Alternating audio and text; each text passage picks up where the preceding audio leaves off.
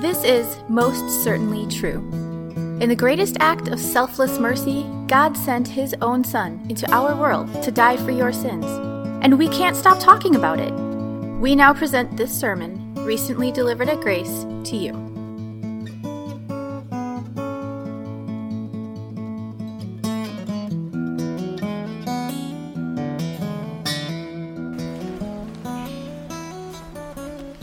First reading recorded in the Old Testament book of Numbers, chapter 12. Instead of seeking revenge, Moses showed kindness, compassion, and love. These words will serve as the basis for the sermon today. Miriam and Aaron began to talk against Moses because of his Cushite wife, for he had married a Cushite. Has the Lord spoken only through Moses? They asked. Hasn't he also spoken through us? And the Lord heard this. Now, Moses was a very humble man, more humble than anyone else on the face of the earth. At once the Lord said to Moses, Aaron, and Miriam, Come out to the tent of meeting, all three of you. So the three of them went out. Then the Lord came down in a pillar of cloud. He stood at the entrance to the tent and summoned Aaron and Miriam. When the two of them stepped forward, he said, Listen to my words. When there is a prophet among you, I, the Lord, reveal myself to them in visions. I speak to them in dreams. But this is not true of my servant Moses. He is faithful in all my house. With him I speak face to face, clearly, and not in riddles. He sees the form of the Lord. Why then were you not afraid to speak against my servant Moses? The anger of the Lord burned against them, and he left them. When the cloud lifted from above the tent, Miriam's skin was leprous. It became as white as snow. Aaron turned toward her and saw that she had a defiling skin disease, and he said to Moses, Please, my Lord, I ask you not to hold against us the sin we have so foolishly committed. Do not let her be like a stillborn infant coming from its mother's womb with its flesh half eaten away. So Moses cried out to the Lord, Please, God, heal her. The Lord replied to Moses, If a father, if her father had spit in her face, would she not have been in disgrace for seven days? Confine her outside the camp for seven days. After that, she can be brought back. So Miriam was confined outside the camp for seven days, and the people did not move on till she was brought back.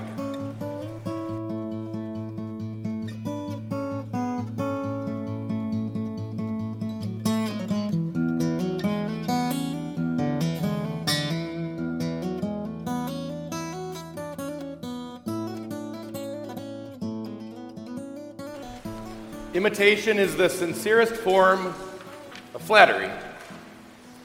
The highest compliment that you can pay a person is to try to be like them, to talk like them, and live like them, and think like them. Little children don't know they're doing it, but it's exactly what they do. That's why a little boy pushes his plastic bubble mower through the front yard, because he's mimicking what he sees his father do when he pushes the real lawnmower. That's what the little girl does when she turns anything into a phone and presses it up to the side of her face. She wants to be just like her mommy, and she sees her mom using her cell phone just like that. But you don't have to be a little person to strive to imitate a grown up.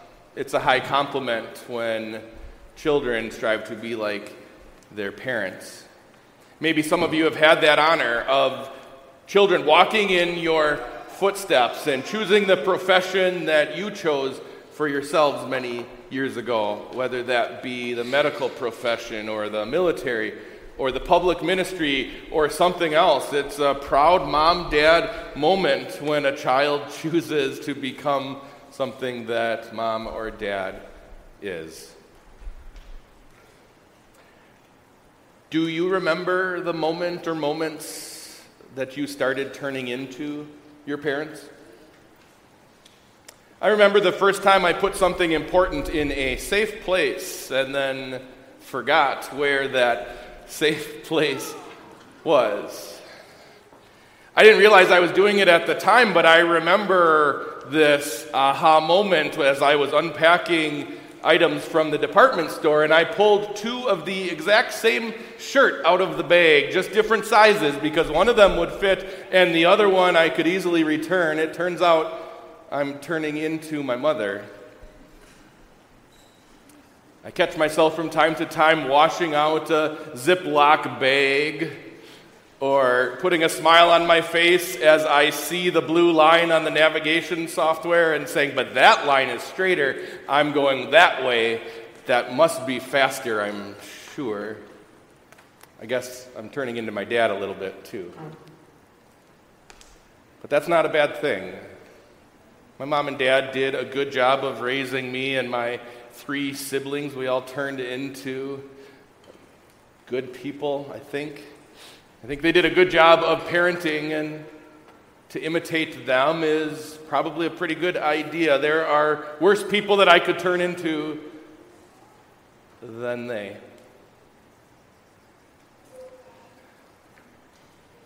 In our first reading, we have a, an account of some siblings, and at least in this account, the sibling rivalry that ensued. It wasn't a banner moment for the three of them, at least not for, for two of them, but this account and the Holy Spirit inspiring this account gives us the opportunity to reflect a bit on humility and compassion and love. Moses was put in a pretty difficult situation, yet he handled that situation with dignity and class. He handled it by reflecting the love that he would have shown to him, and even more than that, he was a good leader, a great sibling, and, everything in between because his heart was filled with the love of God. He didn't know he was doing it, but Moses was doing precisely what God asks us to do to be an imitator of Christ. And that's my prayer this day. That we can follow Moses' example, that we can handle difficult situations in our lives the same way and that we, like he, can be an imitator of Christ Jesus. Moses was used to fielding complaints. It was kind of part of the job as the leader of God's people, the children of Israel. The accounts of Numbers chapter 12, they take place not terribly far into Moses' tenure as leader. It takes place in between the time when God gives the ten commandments to Moses, etching them into the tablets of stone on the top of Mount Sinai. In between that event and when he sent the 12 spies to scout out this promised land that God was directing them to. All these events took place likely within the first two years of their wandering in the desert. And so Moses hadn't been a leader for too terribly long. They haven't been too far removed from their stepping into the wilderness, yet the people found a way to complain. They, they showed how short their memories were. They showed really the attitude that was in their hearts. They felt like the grass was always greener on the other side of the Red Sea. How quickly they forgot that over on that other side they were living in slavery. How quickly they forgot the heavy hand of oppression that Pharaoh pressed down upon them. They found themselves longing to be back there. They were hungry. And God responded and fed them. And then, like my five year old, they were hungry for something different. And God gave them something different as He provided for them quail. God miraculously provided and protected them. Yet it seemed like they didn't even notice.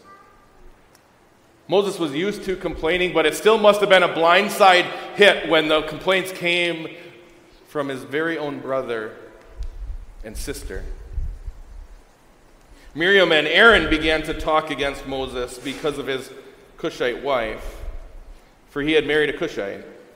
Has the Lord spoken only through Moses? They asked. Hasn't he also spoken through us? Hollywood has its power couples and power families, and Moses was a member of the first one of those.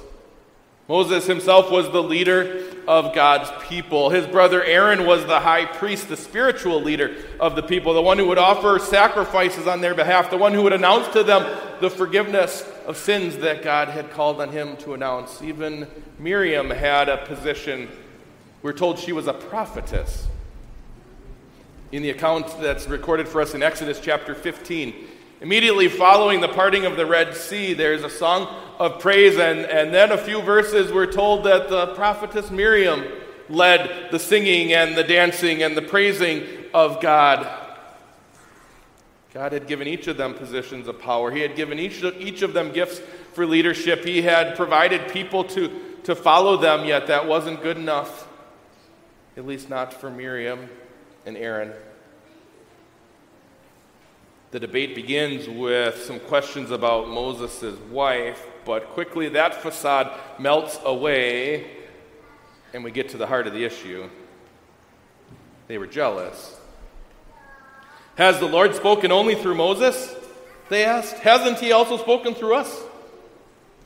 They were jealous of Moses' position, jealous of the fact that God chose to speak through him, jealous of the fact that God had put him in charge. It can be really easy to look at a Bible account like this one where we see the obvious faults and failures of one of the characters and to feel like we would do so much better in their shoes. It can be really easy to think that we are so far above the sin that is shown to us, the sin that is so obviously condemned, but the reality is we reject the authority that God puts in our lives all the time. All the time whether it's the sour attitude or slander filled words that we share and proclaim about our government leaders. Maybe it's discontent with church leaders because they're not leading the church in the direction that would serve me best. Maybe they don't share my opinions about everything and it, it causes me to get just a little bit angry or upset. Maybe it's jealousy for a brother or sister be they a literal brother or sister in my own family, or maybe someone who's a member of the family of God that gathers here at Grace. Anytime that I'm less than content with a gift that God has given me or the position in which He's put me to live, I'm accusing God of an error. How often don't we feel that it's unfair? that so and so over there has the well paying job and the well behaved kids and the well polished life, and I'm the one who's struggling just to keep everything together. Maybe we get discontented because we feel like our faithfulness ought to be rewarded. I'm the one that's an outspoken and faithful Christian. I'm out there doing God's will every single day. Yet so and so over there even admits that they're just a casual Christian. It's unfair that my path is the one that has the rocks on it and their life seems to be smooth sailing. The ugly words that we share and the even uglier thoughts that we allow to harbor in our hearts, they show just how far from contentment we really are.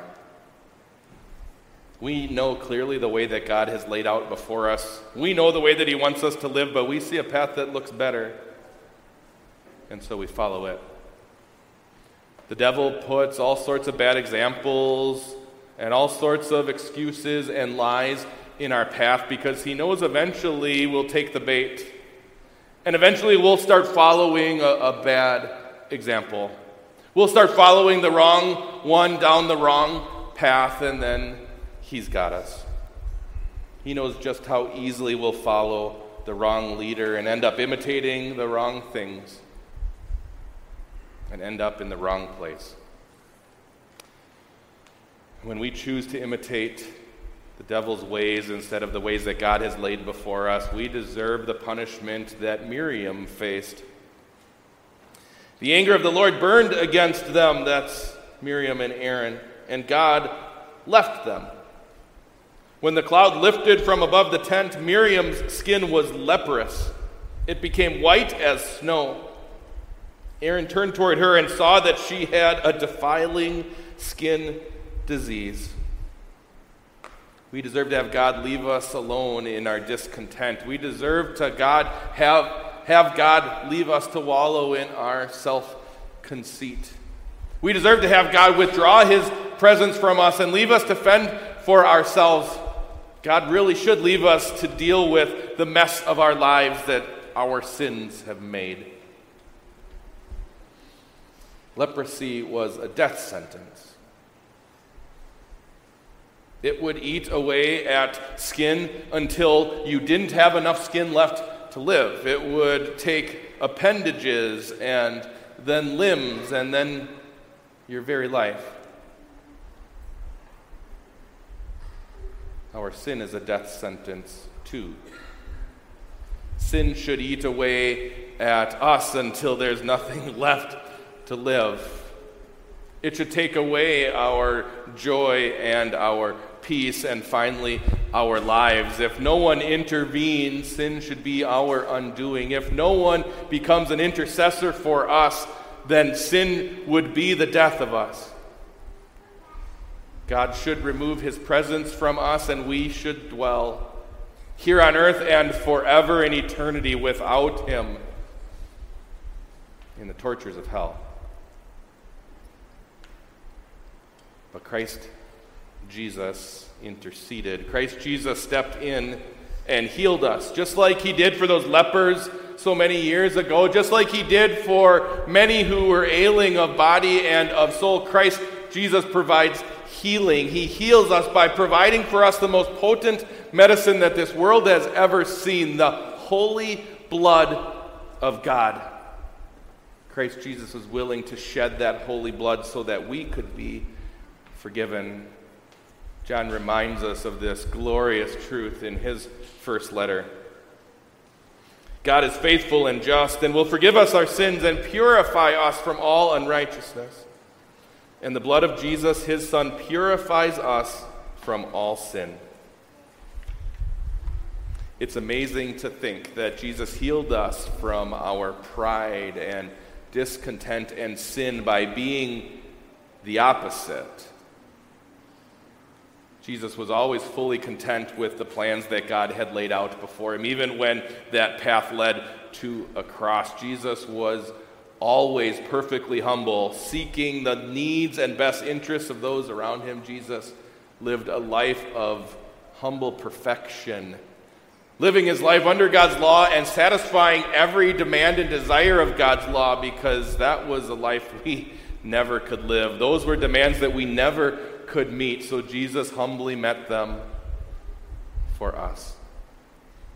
He became the perfection that God's law required, and then He gave us that perfection with His death on the cross. He robed us in His righteousness and made us to be healed, to be pure, and to be holy in His sight.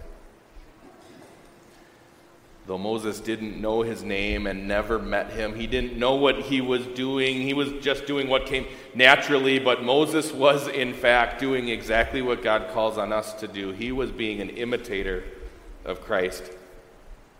Not a shred of delight that his accusers were put down a notch or two, that they had just a little bit of what they had coming. No, Moses didn't say, take that or, or serves you right. All that Moses had was a desire that Miriam be healed. So Moses cried out to the Lord, Please, God, heal her. All that Jesus had for us was a desire that we be healed. Not even a smidge of joy that we might struggle and suffer just a little bit. No joy in Christ's mind to find that we who caused his death might be reminded of that truth in just a way or two. Jesus had no desire that he could say, Take that, or, or serves you right. All that Jesus had was a desire that we be healed. And so he came and did everything that was required for that healing to come to us. He came and lived that life and died and died that death. He came to make himself the sacrifice so that we could be whole and alive and so that we could have a future with him forever in heaven. And that's the attitude that God gives us to share with the world. That same attitude that Christ Jesus had about us is the attitude and the life that we can live as we interact with those around us.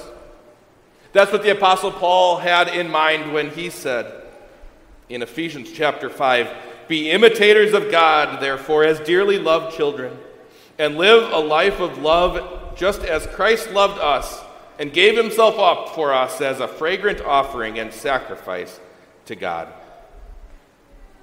When temptations towards jealousy and pride come our way, remember the perfect life that Jesus lived. When temptations to follow a different path come, resist those temptations with the blood of Christ and the power of His love. Instead of following the way that our sinful desires want to go, instead of becoming what the world wants of us and what the world truly is, be an imitator of Christ Follow and lead his example. Rejoice in the love that he's shown to you and seek to humbly serve him every day of your life.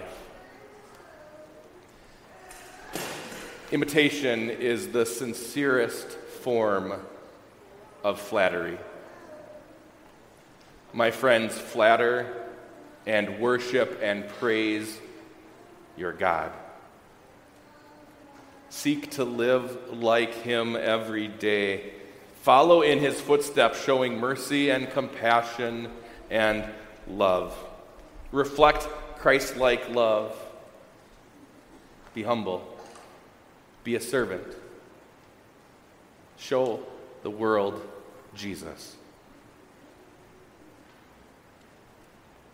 And as you do, as the Spirit chooses and blesses your efforts, many more might join you in being an imitator of Christ, in sharing His love, in bringing glory to His name.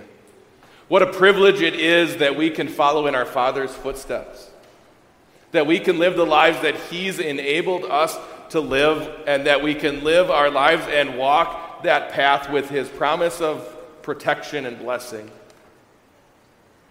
until we rest in the proud and loving embrace of our Father to begin endless days at His side in glory, washed, purified, glorified, an eternity in the presence of Jesus.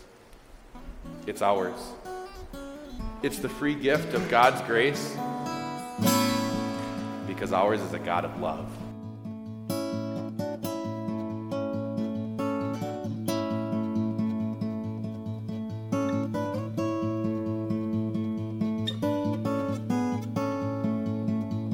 Thanks for listening.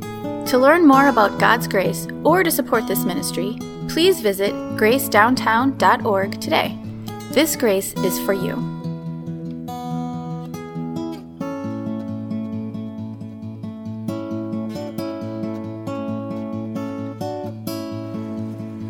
The Lord bless you and keep you. The Lord make his face shine on you and be gracious to you. The Lord look on you with favor and give you peace.